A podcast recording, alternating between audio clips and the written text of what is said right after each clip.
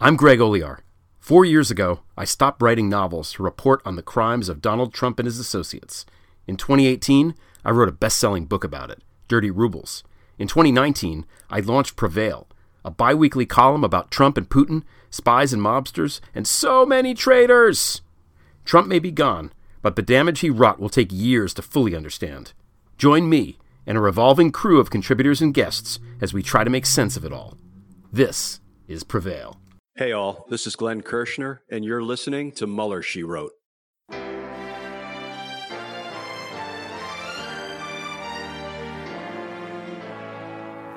So, to be clear, Mr. Trump has no financial relationships with any Russian oligarchs. That, that's what he said. I, I, that's what I said. That's obviously what the, our position is. I'm not aware of uh, any of those activities. I uh, have been called a surrogate at a time or two in that campaign, and I didn't have not have communications with the Russians. What do I have to get involved with Putin for? I have nothing to do with Putin. I've never spoken to him. I don't know anything about him other than he will respect me. Russia, if you're listening, I hope you're able to find the 30,000 emails that are missing. So it is political. You're a communist. No, Mr. Green. Communism is just a red herring. Like all members of the oldest profession, I'm a capitalist. Hello and welcome to Mueller She Wrote. I'm your host AG, and today we're going to play for you some incredible interviews we had this past week for our sister show, The Daily Beans. Uh, that's worth a listen. Really, really incredible interviews. So, uh, for the Mueller memos this week that came out, for the Flynn news, check out uh, Monday, May 18th episode of the Daily Beans. We're going to cover it all there so I can bring you these two interviews. So today we're bringing you these two interviews one with former Assistant Director for the FBI for Counterintelligence, Frank Figliuzzi, and the other with former federal prosecutor currently running for District Attorney in Westchester County, New York, Mimi Rocah. So first up is Frank Figliuzzi. So let's have a listen. All right, everybody, welcome back. Uh, joining me today to discuss the potentially dangerous next steps for the Department of Justice is former Assistant Director of the FBI for Counterintelligence and MSNBC analyst Frank Figliuzzi. Uh, thank you for speaking with me today.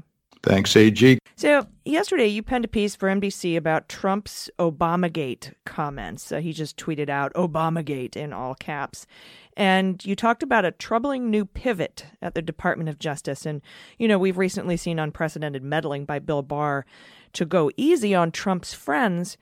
But where do you think this is leading next? So I, I want to just share with you a little background on this this NBC Think piece I did because when I started writing it, I was into uh, what you'll see in the first paragraph, which is the concept of predictive analysis, studying someone's behavior and the intel you have to predict where their conduct might be headed. And I submitted the piece to a number of major uh, platforms and publications, all of which came back to me and said, Frank, this is a great piece, but it's it's out there. I mean, you're you're actually trying to say that the president's going the president of the United States is going to accuse the former president and vice president of conspiracy. Oh, but Frank, do you remember when we were out there for thinking that Russia was meddling in, in the election? Yeah. Yeah, no, I, I, I know. And then so so I'm like, oh, okay, um, look, I'm I have a contract with NBC Television. I, I'll submit this to them and see and have them tell me I'm crazy. Well, in the in the course of the 24 to 48 hours that transpired while I was getting a rejection complex, oh. of course, lo lo and behold, um, the president of the United States started tweeting and retweeting the very conspiracy theory I'm talking about, including retweeting an article from the Federalist that claims that uh, Obama and Biden and you name it, Comey, Brennan, Rice, whoever, sit, all sit in a room, Clapper, all sit in a room um, trying to gin up the Russia case uh, for the express purpose of taking Trump out. And um, then he starts uh, tweeting Fox News hosts who are saying the exact same thing. And then um, we see, you know, DN, acting DNI Richard Grenell show up with great fanfare with a satchel in his hand at the front door of the Department of Justice because, you know, he's going to unmask the terrible people who found Flynn was the guy on the wiretap talking to Kislyak. And then we have a Rose Garden press conference where Phil Rucker asks Trump the question, what what kind of crime are you are you accusing former President Obama of? And Trump responds, Obamagate. You know the crime. You know the crime. So then we then we then he tells reporters, "Hey, I had a call with Putin." Uh, this is, by the way, on the very same day that that DOJ files the motion to dismiss the Flynn charges. I had a call with Putin. We we talked about this. We talked about the Russia hoax, and quote, a lot of things might happen. Unquote. Next few weeks. So my my my point is not just that I'm recovering now from my rejection complex, but rather that um, what seemed unbelievable two or three days ago has actually come to pass. Well, Barr hinted at that earlier, didn't he? I mean, when he went on, I can't remember it was Fox or ABC, and, and made the comments, you know, well, we're looking into it. And if there's crimes, you know, we're going to hold people accountable. I mean, he sort of, uh, we call it lubing the truth here on this show, where you sort of like smoke out the, what do they call it? Smoking the jury or something where you, you know, you, you drop what you're about to do. So when it hits, it doesn't hit as hard. Um, eh, but he he was he was sort of laying the groundwork for for this even before Trump went on his crazy 125 tweet every seven minutes Mother's Day come thing. Yeah, we so so Trump has an accomplice um, in this, and and that happens to be the Attorney General of the United States, who's riding shotgun on this this travesty train ride that that we're on, and he's all the, the, the Attorney General in many ways over the past couple of years has signaled his willingness to and complicity to help Trump out of this mess and to more importantly twist the truth. So eh, you know, and we're talking about everything from that four-page summary of the of the Mueller inquiry and calling a press conference to shape the public perception of it, and now appointing John Durham, the U.S. Attorney Connecticut, to you know get to the bottom of the vast Russian conspiracy, and and so we're we're going to see, and, and then of course the, we fast forward to the Flynn filing. Uh, and, and, so we're going to see over the next few weeks and months, and very conveniently right up to the election, this this kind of sword of Damocles hanging over the head of anyone, including former President Obama, who who touched um, the Russia case. And the right wing is eating it up, hook, line, and sinker.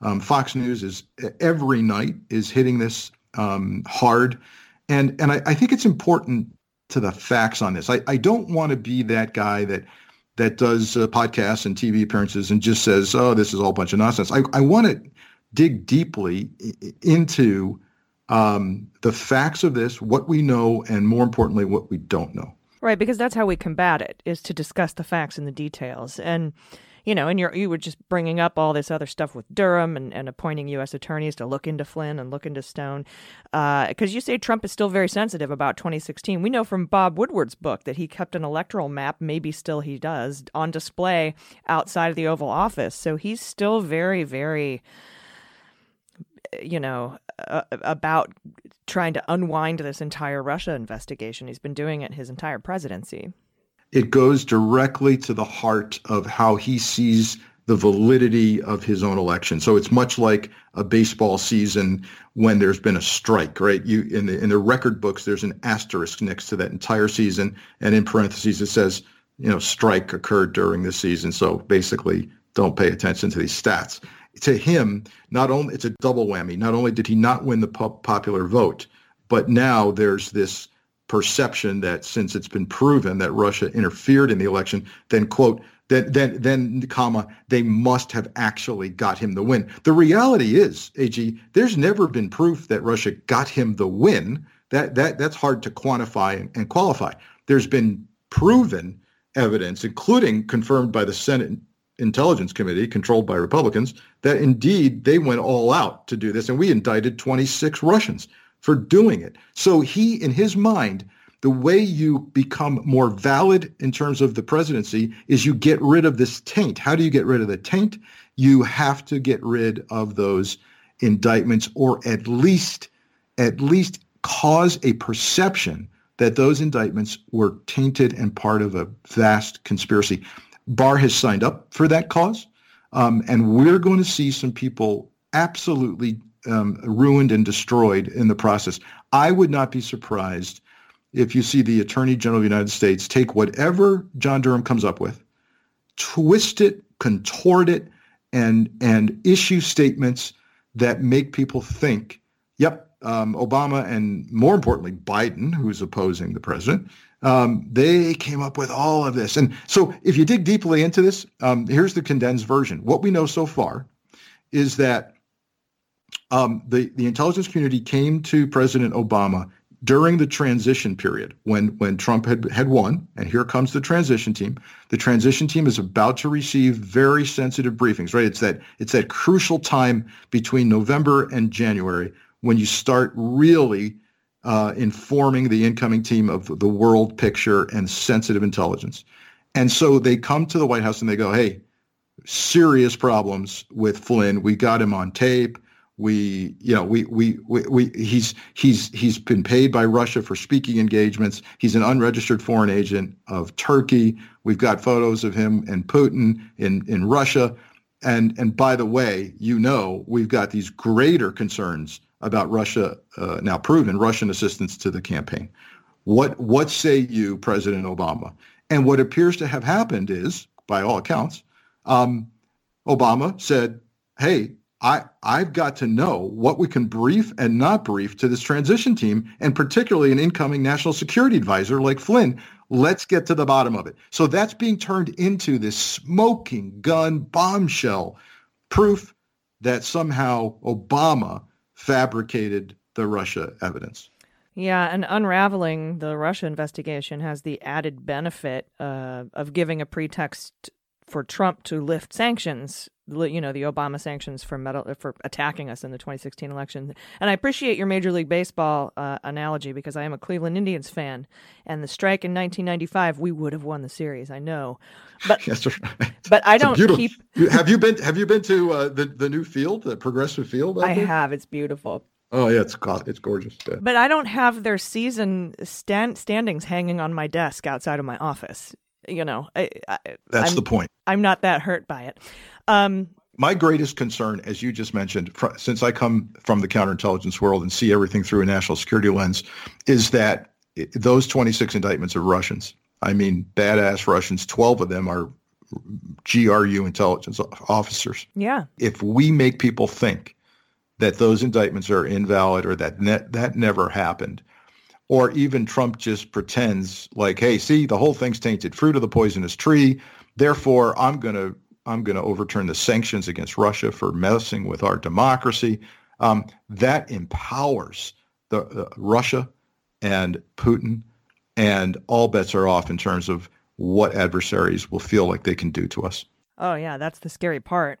Um, and I wanted to ask you about playing the this kind of thing out to its logical conclusion. Let's say we do end up seeing charges against Clapper, against Brennan, uh, Comey, um, etc they likely won't make it past the first round of the court, particularly in the D.C. Circuit. I mean, I, I imagine that the the awesome lawyers that these folks would hire would file motions to dismiss, and it would likely these cases would be dismissed. So, what's the end game here? Is he just pushing it out to get the charges and then have the election, and then they just go away? Like, what's the goal? Yeah, you don't even need to actually get a grand jury to indict you theoretically don't even need to get to the grand jury. What I think is going to happen, AG, is we're going to see some attempts at criminal charges, probably at a very low level. Uh, uh, the the easy one, and by the way, I, I can get into this. It's not that easy, but the most logical candidate at a low level would be the FBI attorney mm-hmm who allegedly fabricated and and I'll get into this in a second. Allegedly fabricated a a uh, an email um, in support of the FISA affidavit against Carter Page. Mm-hmm. That's that's that's the first one you're going to see. That's what I thought too, because I mean, you know, they say that uh, he was they were trying to determine whether Carter Page was an asset to the CIA, and it was misclassified. He was misnamed. It was a misnomer, and, and they added something to an email after the fact, allegedly. And we, we may have even had this discussion before, AG. I, I've talked about this so much I can't remember who with. But look, in the course of my career, um, I can't tell you how many times I've had go-arounds with the CIA about how to properly characterize one of their uh, sources, operatives, informants, contacts, associates, um, unpaid, uncontacted, and, and, they'll go in circles. And, and look, that's the world they live in. And you can get three different answers from three different people on three different days about how to characterize someone that they're talking to. And so it's what I'm hearing. And, and, and by the way, I can I'll stand corrected on this. if this was an outright fabrication by an FBI attorney, right? But my what I'm hearing is that he was trying to get this right as to how the agency was characterizing Carter Page and make it explainable easily to the FISA court. And so um, the language, you know, was being played with and and manipulated to try and figure out what the agency was saying on any given day and and portray it correctly. I if that's what happened here, then there's no way a grand jury is going to um, indict. And by the way, it's going to that would require the CIA to come forward mm. and, and and and release classified information to a grand jury about what they were doing with with Carter Page. So even that might not happen. But to, to answer the question about where this is is going, you don't have to get to criminality, right? I mean, even even uh, Trump said, you know, when asked what the crime was, uh, Obamagate. Well, there's nothing in Title 18 of the U.S. Code called Obamagate. So you, what you'll have is Barr um, through the next six months start to attack folks, start to lay seeds of things, and then you hear him watch carefully, listen carefully when reporters ask Barr, "Is there going to be a report from Durham?" You get, I don't know, maybe we'll see. So so wait a minute. Oh, you know, you know, we'll see. Yeah. so you've got a U.S. attorney and an entire team tearing apart um, a case against uh, a campaign and a president, and you might not issue a report. Why might you not? Well, because this allows me to spin and insinuate and destroy people. So, you know, just plant the seed in people's mind. We're headed to a grand jury. We're thinking about it. We're fixing to get ready. Um, or we present it.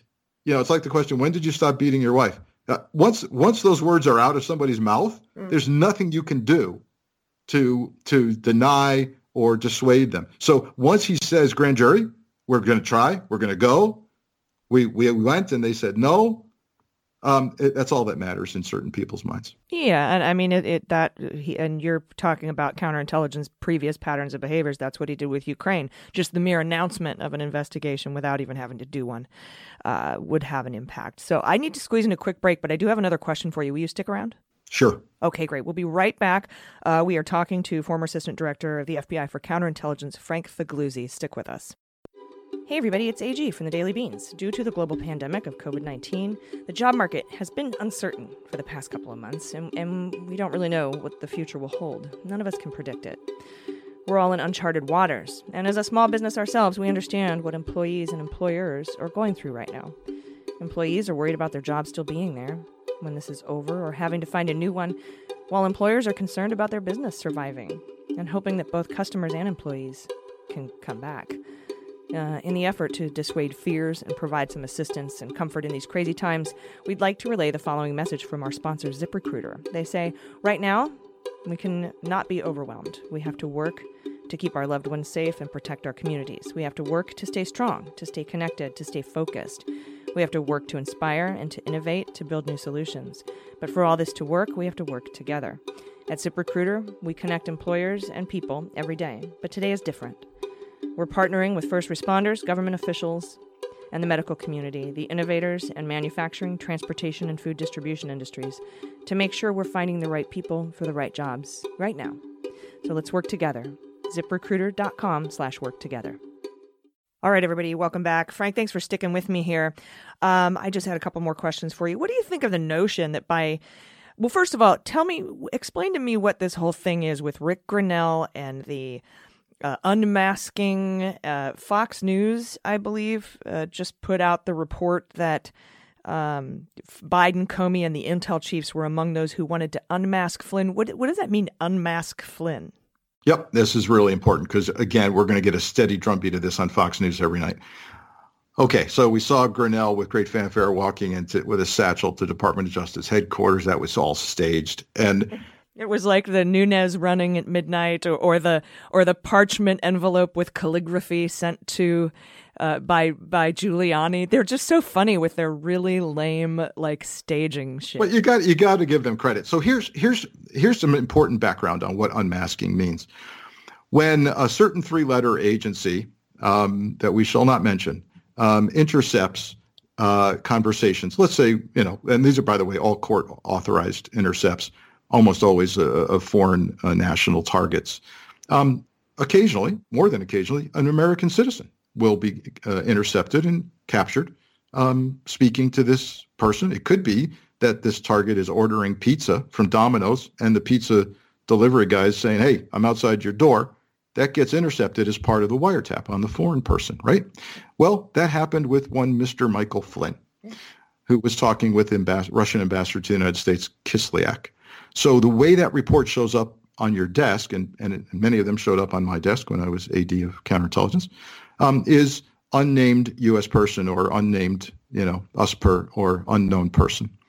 You then have to go back to that agency with three letters and say, I have a valid, I have a valid reason for knowing who that was, right? And if it's a pizza order, you don't have a valid reason for knowing. And that agency, believe me, will tell you, uh, take a hike. That's a pizza order, right? Mm-hmm. But instead, what they'll usually come back is they'll courier to you because it's top secret um, literally a human will hand you the unmasked name and because you it's determined you have an intelligence reason and of course if you are oh say a president or vice president trying to figure out if you can trust an incoming transition team or who the hell is undermining my policy by talking sanctions with a russian ambassador mm-hmm. um, because that's I, I need that missing name who the hell is doing this to me and if you're the fbi or cia or or Susan Rice, you know, National Security Advisor, or the UN Ambassador um, Susan Power to the United Na- you know to the United American Ambassador to the United Nations, and someone's talking about undermining sanctions and telling the, the ambassador to Russia,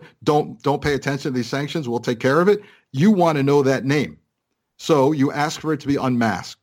So you're going to see people all you know in the Obama administration who are saying I had a valid reason to know, and that three-letter agency said, yeah, I think you do because they're messing with you. And here comes the name. Yeah, I mean, there's a whole law about that. It's called the Logan Act. I know we never charge anybody with it, but you're not you're not supposed to act as an agent of the federal government if you're not one.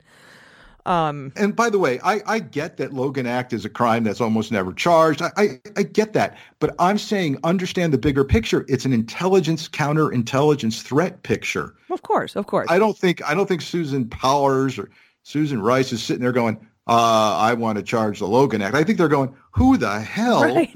is telling the Russian ambassador that, that not to pay attention to our sanctions?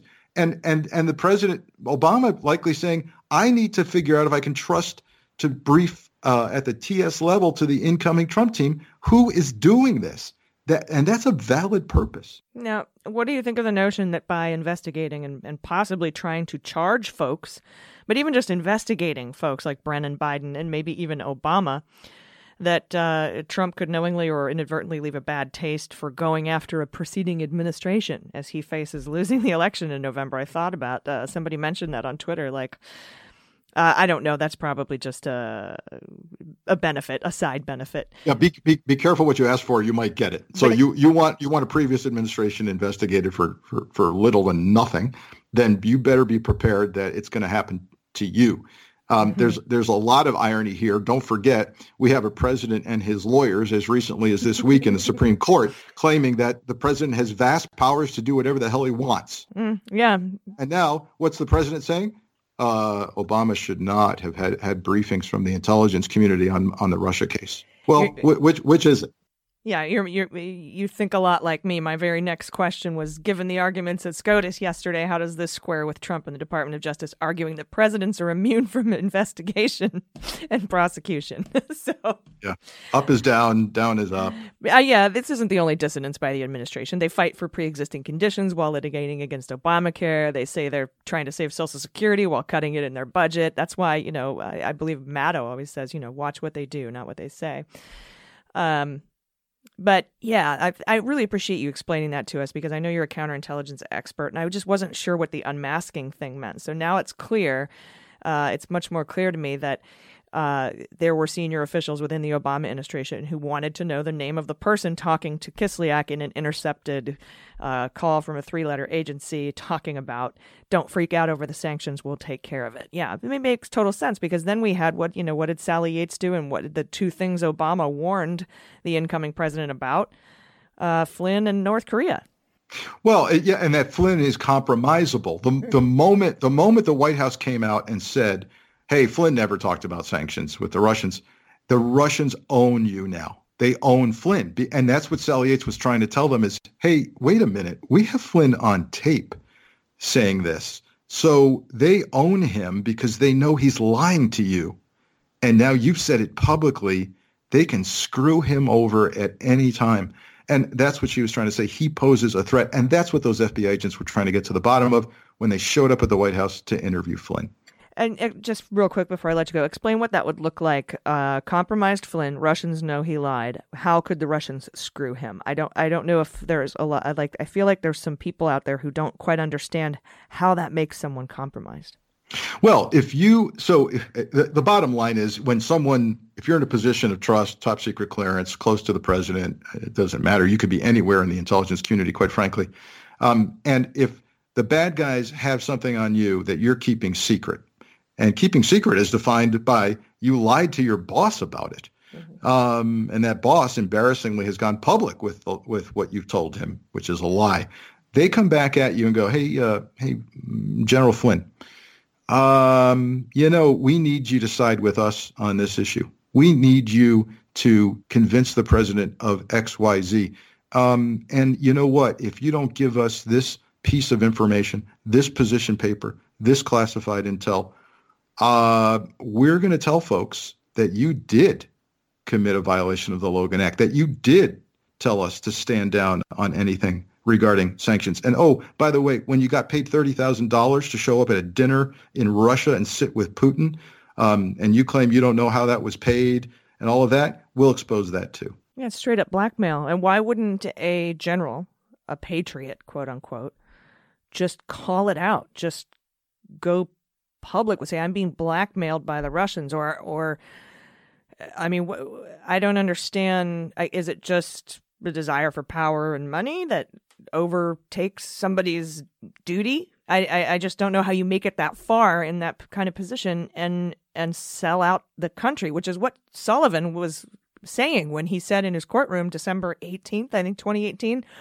when he was about to sentence him and he talked Flynn out of it uh, saying you need to go forth and cooperate more because I hate your face right now.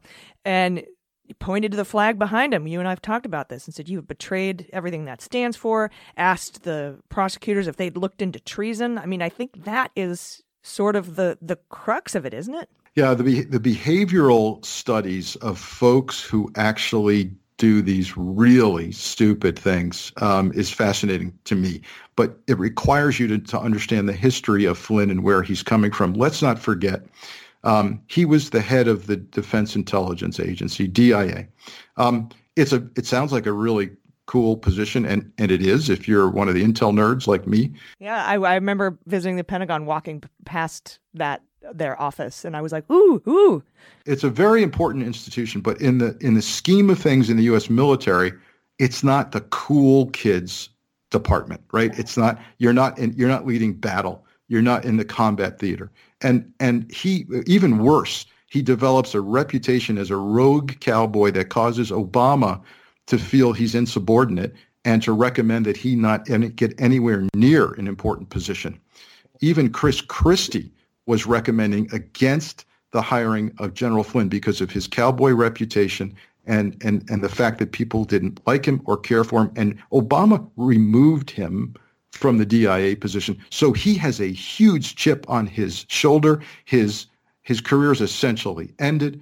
He's not going to get where he wants to be. And so in, in retirement, he's looking to get some posture and some cash. And where does that come from? Well, I can give speeches for 30 thousand dollars a pop, even if they're in Russia. Really bad judgment, but I've seen it before.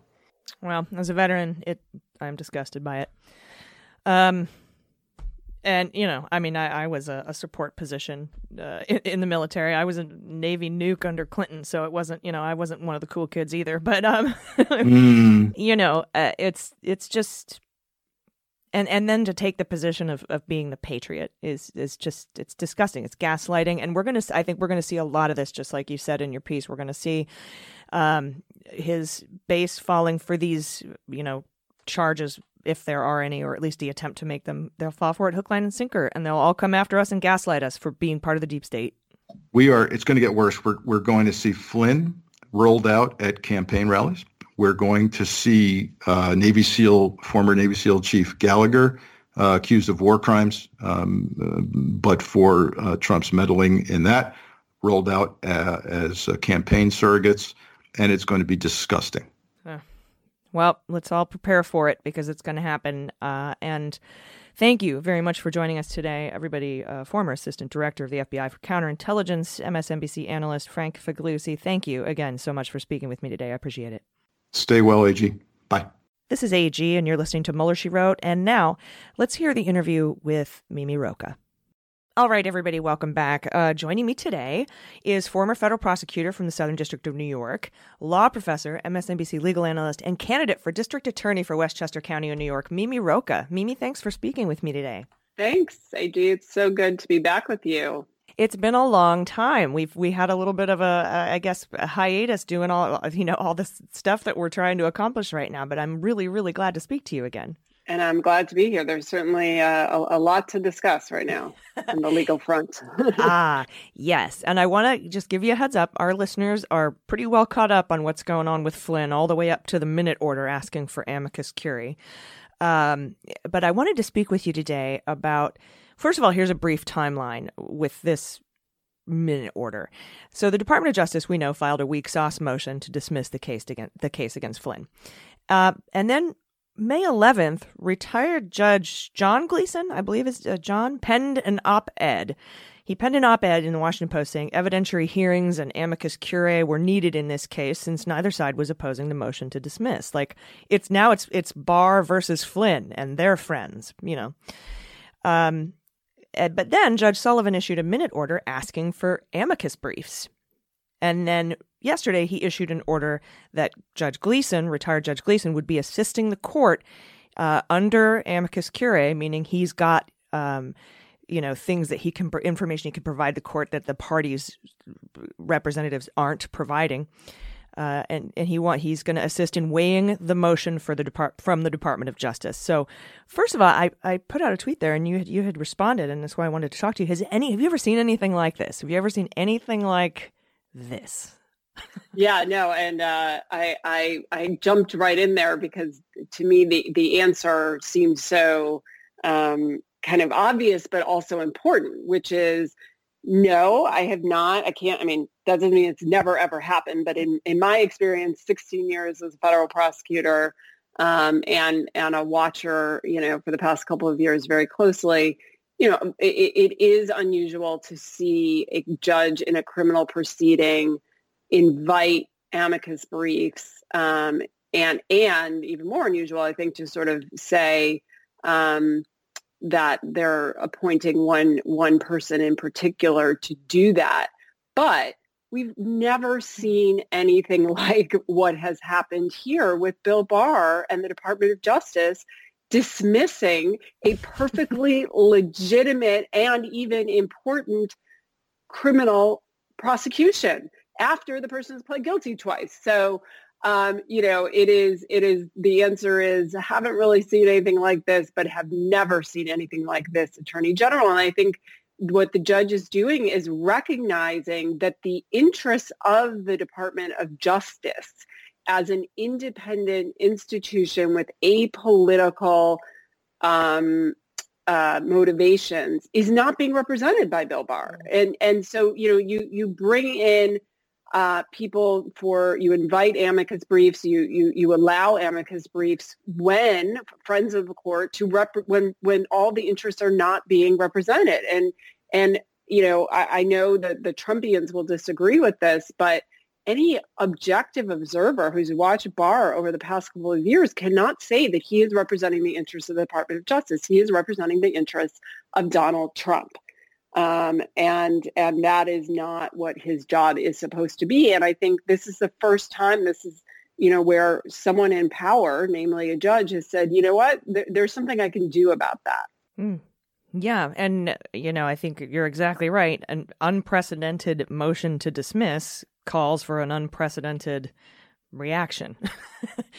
um, right. And so and and just i mean i guess i would say one other thing while i think what the judge has done here is highly unusual it it's it's there are similar um, procedures in other cases that are analogous. So it's not like he just made this up. I mean, the, we have amicus briefs in, as you know well, in you know Supreme Court cases dealing with all sorts of issues. I mean, it, it, it it's not foreign to.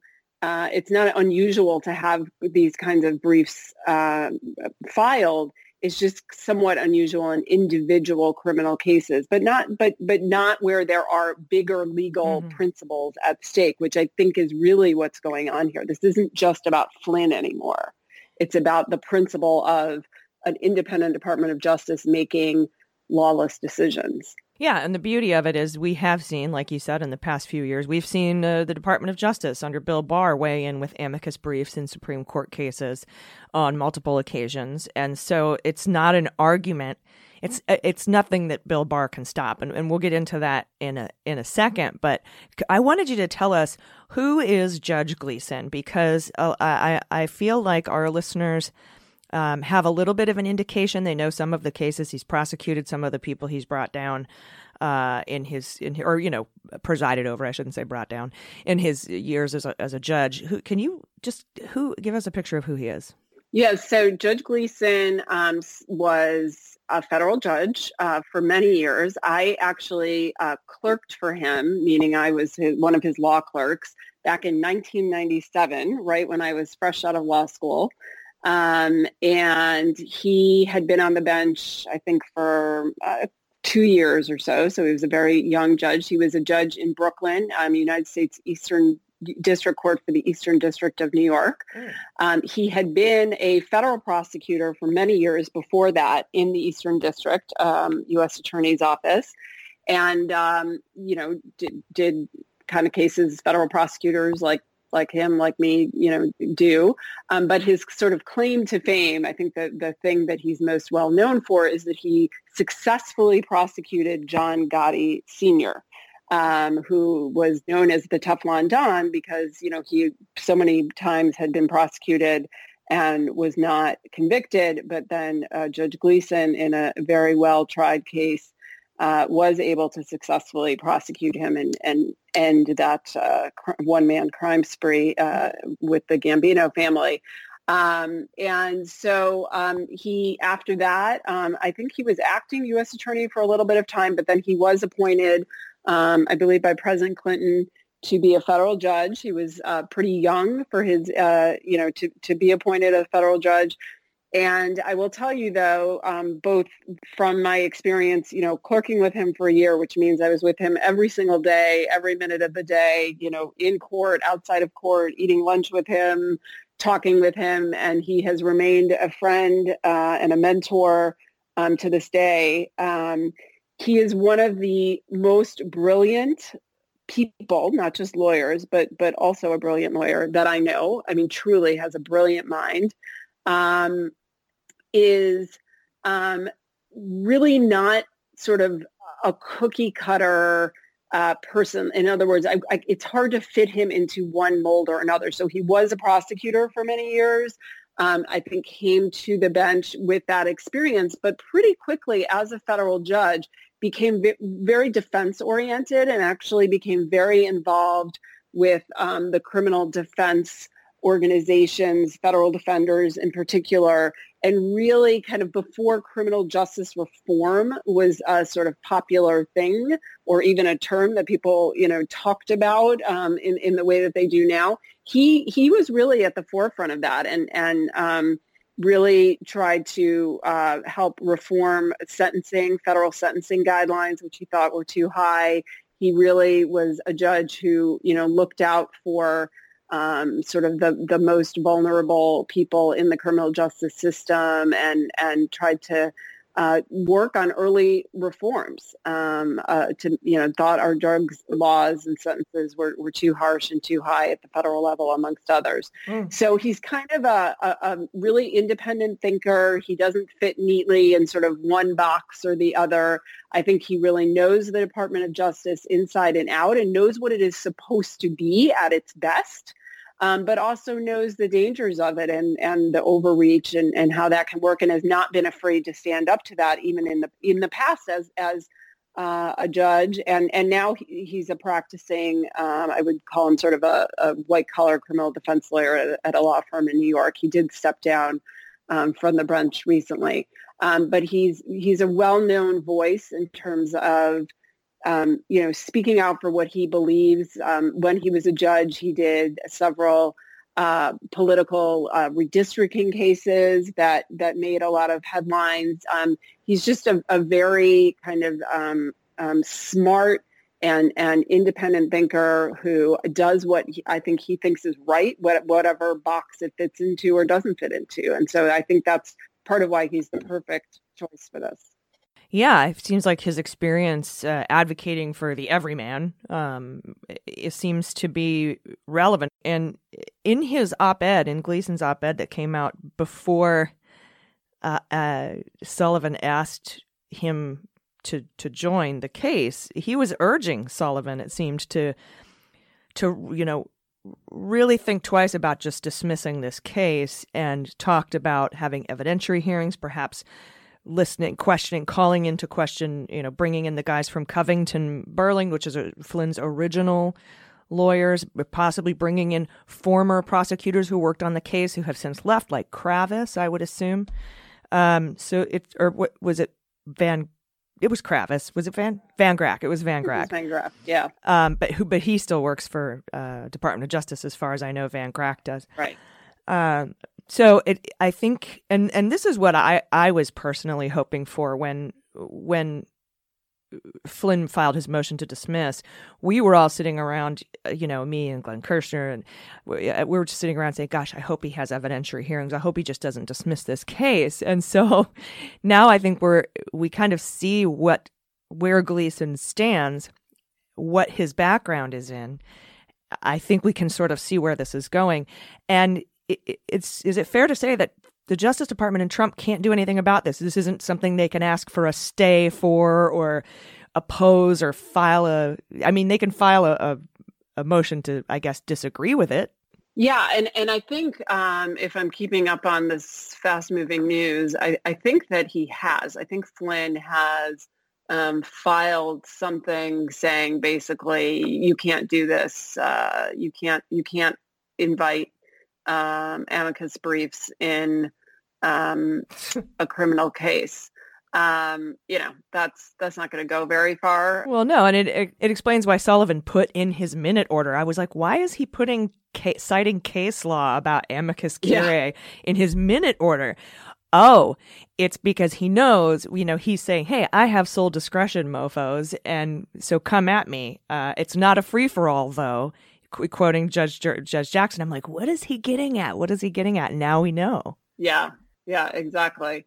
No, he's he's. I mean, this judge Judge Sullivan is is is very smart and very independent himself. You know, and uh, and which is you know not unusual. I mean, most federal judges, a lot of them are, and they don't like being told what they can and can't do. They have a lot of discretion for a reason in how to run their cases in their courtroom, and I think here um, you know, I, I don't, I mean, I know Fox News is going to be screaming about how the judge shouldn't be, shouldn't do this, but I, I don't know what basis they have to say that. Um, and if you look at the history of, of federal judges having discretion in sentencings, in motion practice, I mean, this that's their job. Um, and of course, he shouldn't just, you know, rubber stamp this. So I hope he calls Rod Rosenstein, frankly. I mean, yes, he could call some other people, but you know, Rose, I mean, Rosenstein was the member of this administration that signed off on this prosecution. I know he wasn't there at the beginning, but he absolutely approved it. And he's completely silent now, you know, as as they say that this was all a big political, you know, conspiracy by quote the Obama administration. Yeah, and it's going to be interesting too because by now normally we would have heard Trump tweeting, uh, "Oh, uh, biased Obama judge, uh, blah blah blah." But here, uh, Judge Sullivan was appointed by HW, and and so uh, yes, yes, exactly. And so, but I don't know that that necessarily has stopped Trump from going after people before and calling them biased. So I, I'm assuming that we're going to start getting some misinformation and propaganda about Gleeson and Sullivan being biased judges and and bad judges. I, am assuming we'll start seeing that sort of thing come to light. I'm surprised it hasn't already happened. yeah. All right, well, tell us before I let you go. Tell us a little bit about your campaign, where people can find you, where people can donate to you. I don't work for the government anymore, so I don't have to go by the Hatch Act. I can ask for donations for your campaign. Woohoo! Um, thank you. Thanks for asking. Yeah, so I'm running for Westchester District Attorney. Westchester is uh, right outside of New York City, um, so you know, an important and big uh, district attorney's office that has cases that can affect, uh, you know, even far beyond uh, um, Westchester County. Um, and um, my campaign is going really well. I'm running on a platform of uh, bringing ethics reform and integrity uh, to the DA's office, something that I think your listeners will appreciate wherever they are. And, um, you know, really the need for building institutions at the local level um, that are counterweights uh, to what's going on in Washington and to the Trump administration, and particularly when it comes to the criminal justice system, keeping the politics out of our justice system. That's something i have really been talking about and that people really respond to and also pursuing public corruption cases, um, conviction integrity, making sure that we are not prosecuting the wrong people and that we are having uh, not having wrongful convictions. And I have platforms about that, about human trafficking. That's a big priority for me, gun safety, and all this people can find on my website. You know, all of my issue papers um, kind of listed out. It's Mimi Rocah, R-O-C-A-H, 4, F-O-R-D-A dot com, Mimi Rocah 4DA dot com. And, um, you know, hopefully people can look me up and um, happy to have people help make uh, do phone banking. We can do that anywhere in the country and make donations um, and get on our mailing list. We do weekly updates where I interview people uh, on Zoom about important issues. So um, yeah, that's that's pretty much uh, a, a, summary, but I hope people check it out. Thank you. Thank you so much because these these are the steps, these are the crucial steps that we're going to need to start taking to rebuild uh, integrity in in our institution, equal justice under the law, ethical guidelines, giving some teeth to these things, and and moving forward to to put back what Trump has taken away um, in, in, in being able to trust our, our legal system. So thank you so much for joining me today.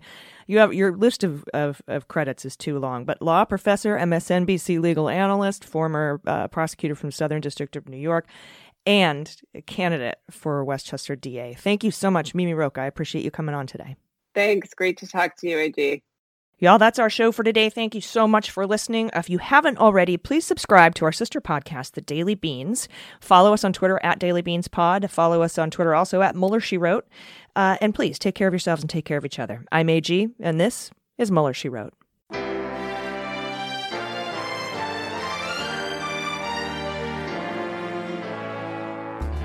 Mueller, She Wrote is executive produced and directed by AG and Jordan Coburn, with engineering and editing by Mackenzie Mazzell and Starburns Industries. Our marketing manager, production, and social media direction is by Amanda Reeder. Fact checking and research by AG, Jordan Coburn, and Amanda Reeder, and our knowledgeable listeners. Our web design and branding are by Joel Reeder with Moxie Design Studios, and our website is MuellerSheWrote.com. Hi, I'm Harry Litman, host of Talking Feds a roundtable that brings together prominent figures from government law and journalism for a dynamic discussion of the most important topics of the day. Each Monday, I'm joined by a slate of Fed's favorites and new voices to break down the headlines and give the insider's view of what's going on in Washington and beyond. Plus, sidebars explaining important legal concepts read by your favorite celebrities. Find Talking Feds wherever you get your podcasts. MSW Media. Hi, this is Jon Cryer, and I am hosting a new seven part true crime podcast called Lawyers, Guns, and Money that'll challenge everything you think you know about U.S. covert operations and presidential misconduct. From Jack Bryan, the director of American PSYOP, comes the incredible true story of John Mattes, a newly sworn in Miami public defender in the 1980s who has found himself completely in over his head. I step off the plane, and there is a van with a couple guys with Uzis. And one of them in broken English said, Welcome to Bogota, John. Mattes's first felony defendant has been arrested for having a machine gun and tells Mattes a dangerous secret. He was shipping arms into Central America on behalf of the CIA. As a first time lawyer, I want to act like I know what I'm doing. But with the help of a Colombian drug smuggler, how much money the CIA raised by hitting up drug dealers? A lot of money, millions of dollars. An Alabama mercenary. They were prepared to die to the last man. I saw this in them. I saw the fire in their eyes. And they made me their war chief. And a newly elected senator, John Kerry. We are looking at allegations of drug running, gun smuggling, conspiracy to commit murder, and murder itself. He'll fight to free his client. The judge said, Show me in a courtroom how we were at war. Expose an illegal war being run by the White House. I mean, I wanted him involved, but I didn't want to be on record as doing it. And somehow stay alive in the process. I just escaped a kidnapping by the CIA in Costa Rica. This is Lawyers, Guns, and Money. So you have a man in an Armani suit standing on the bow of a boat with a rocket launcher and says, If I lose sight of you, I will launch. You will be vaporized. Available everywhere starting October 29th, or get it ad free and early starting October 22nd at lawyersgunsandmoney.supercast.com. There you'll find bonus episodes along with exclusive content. Subscribe now.